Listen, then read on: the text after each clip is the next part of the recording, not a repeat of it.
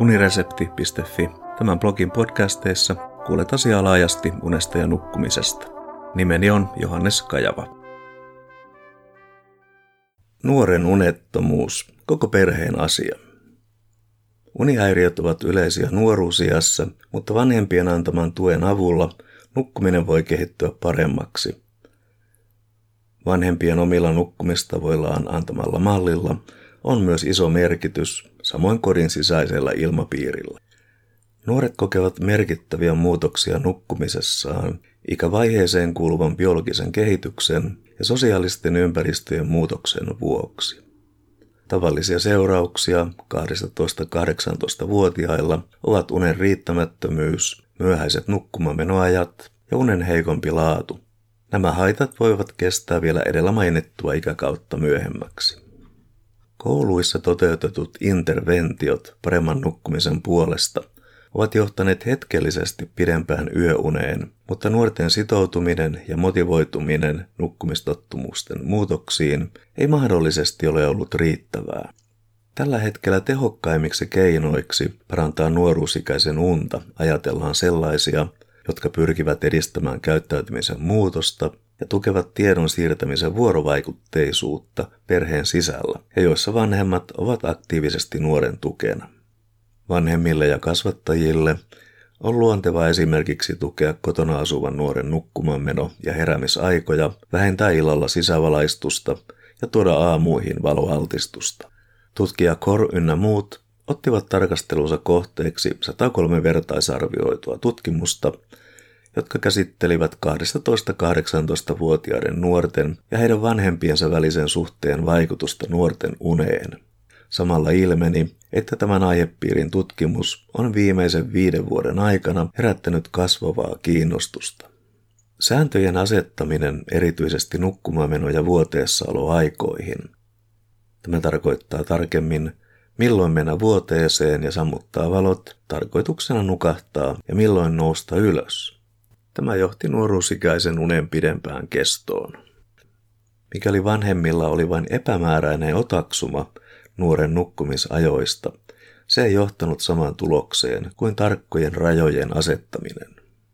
Samalla on pidettävä mielessä, että liian jäykkä ja tiukka sääntöjen luominen nukkumamenoaikoihin, missä ei oteta huomioon nuoren viivästynyttä unirytmiä, johtaa huonolaatuiseen uneen. Nuoren itsenäistyminen ja halu päättää omista asioistaan vaatii vanhemmilta neuvottelutaitoja ja sinnikkyyttä. Nukkumamenoajan asettaminen saattoi aluksi johtaa pidempään nukattamisviipeeseen, mutta siitä huolimatta unen laatu kokonaisuudessaan tuli paremmaksi. Vaikutti siis sille, että nuoren biologisesta kehityksestä johtuva viivästynyt unirytmi on ainakin jossain määrin muokattavissa varhaisemmaksi. Vastaava havainto on itselläni vuodeosastolla hoidettavien nuorten vuorokausirytmissä. Nukahtaminen kello 22 mennessä ei useinkaan ole ongelma, kun nukkumamenoajat on asetettu ja niiden noudattamista sekä älylaitteiden sulkemista tuetaan.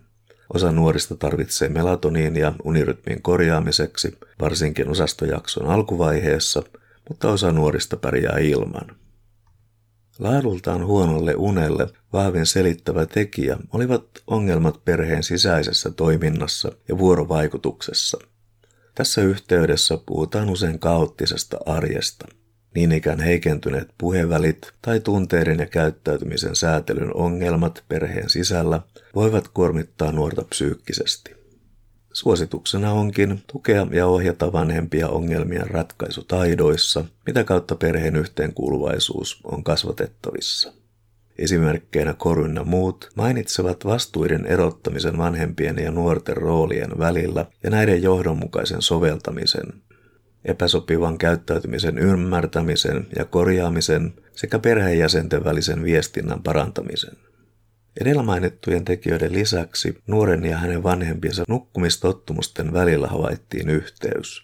Toisin sanoen, vanhempien antamalla mallilla voi olla vaikutusta siihen, miten nuoren nukkuminen onnistuu. Kuten tiedetään, ei ole itsestään selvää, että vanhemmatkaan nukkuvat hyvin. Johtopäätöksenä tästä on, että tukemalla vanhempia korjaamaan omia nukkumistottumuksiaan parempaan suuntaan, auttaa samalla vanhempia tukemaan ja ohjaamaan nuoruusikäisen unta parempaan suuntaan. Vanhempien nuoruusikäiselle osoittama lämpö ja läheisyys toistuvan ankaruuden sijaan ja kiinnostus nuoren tekemiseen ja menemiseen liittyy nuoruusikäisen vähäisempään päiväväsymykseen. Vaikka päiväväsymys voikin johtua huonosta unen laadusta tai unen riittämättömästä kestosta, niiden yhteys päiväväsymykseen ei tässä katsauksessa ollut yhtä voimakas kuin vanhempien osoittaman lämmön. Erään tutkimuksen mukaan päiväväsymyksen ja lämmön välisen yhteyden selittävänä tekijänä olisi vähentynyt psyykkinen ahdistus, kun taas toisessa tutkimuksessa esille nousi koetun stressin aleneminen. Perheen sisällä tärkeitä asioita ovat myönteisten asioiden esille tuominen ja yhteisen ajan viettäminen nuoruusikäisen kanssa. Tähän meta-analyysiin valikoituneisiin tutkimuksiin liittyy eräitä ongelmia, joita Koruina muut tuovatkin itse esille. Yhtenä esimerkkinä se, ettei vanhempien kehittyminen kasvattajien roolissaan tullut näkyviin, joten muutoksen ymmärtäminen jäi puuttumaan. Lisäksi vaikka vanhemmuuden ja nuoruusikäisen uni kyllä liittyvät tilastollisesti toisiinsa, tutkimukset eivät tuoneet esille syy-seuraussuhdetta. Tutkimukset kuitenkin osoittivat, että nuoren unettomuus ja unihäiriö yleisemmin ovat koko perheen asia. Asiasta vastuun jättäminen nuorelle itselleen ei hänen ikävaiheensa huomioon ottaen ole toimiva ratkaisu. Käyttäytymistä ohjaavat ja säätelevät aivoalueet ovat vielä keskeneräiset ja nuori tarvitsee aikuisen apua tunteidensa ja käyttäytymisensä säätelemiseen. Kun nuori tulee vastaanotolle univaikeuksien vuoksi, avautuu samalla hyvä tilaisuus ottaa puheeksi vanhempien tai jommankumman vanhemman kanssa, mitä he vanhempina ja kasvattajina voisivat tehdä asian korjaamiseksi ja myös millaista heidän oma nukkumisensa on. Neljä keskeistä parannusehdotusta löytyvät tästä podcastista. Kiitos kuuntelemisesta ja mikäli pidit jutusta, linkkaa se unesta ja nukkumisesta kiinnostuneille.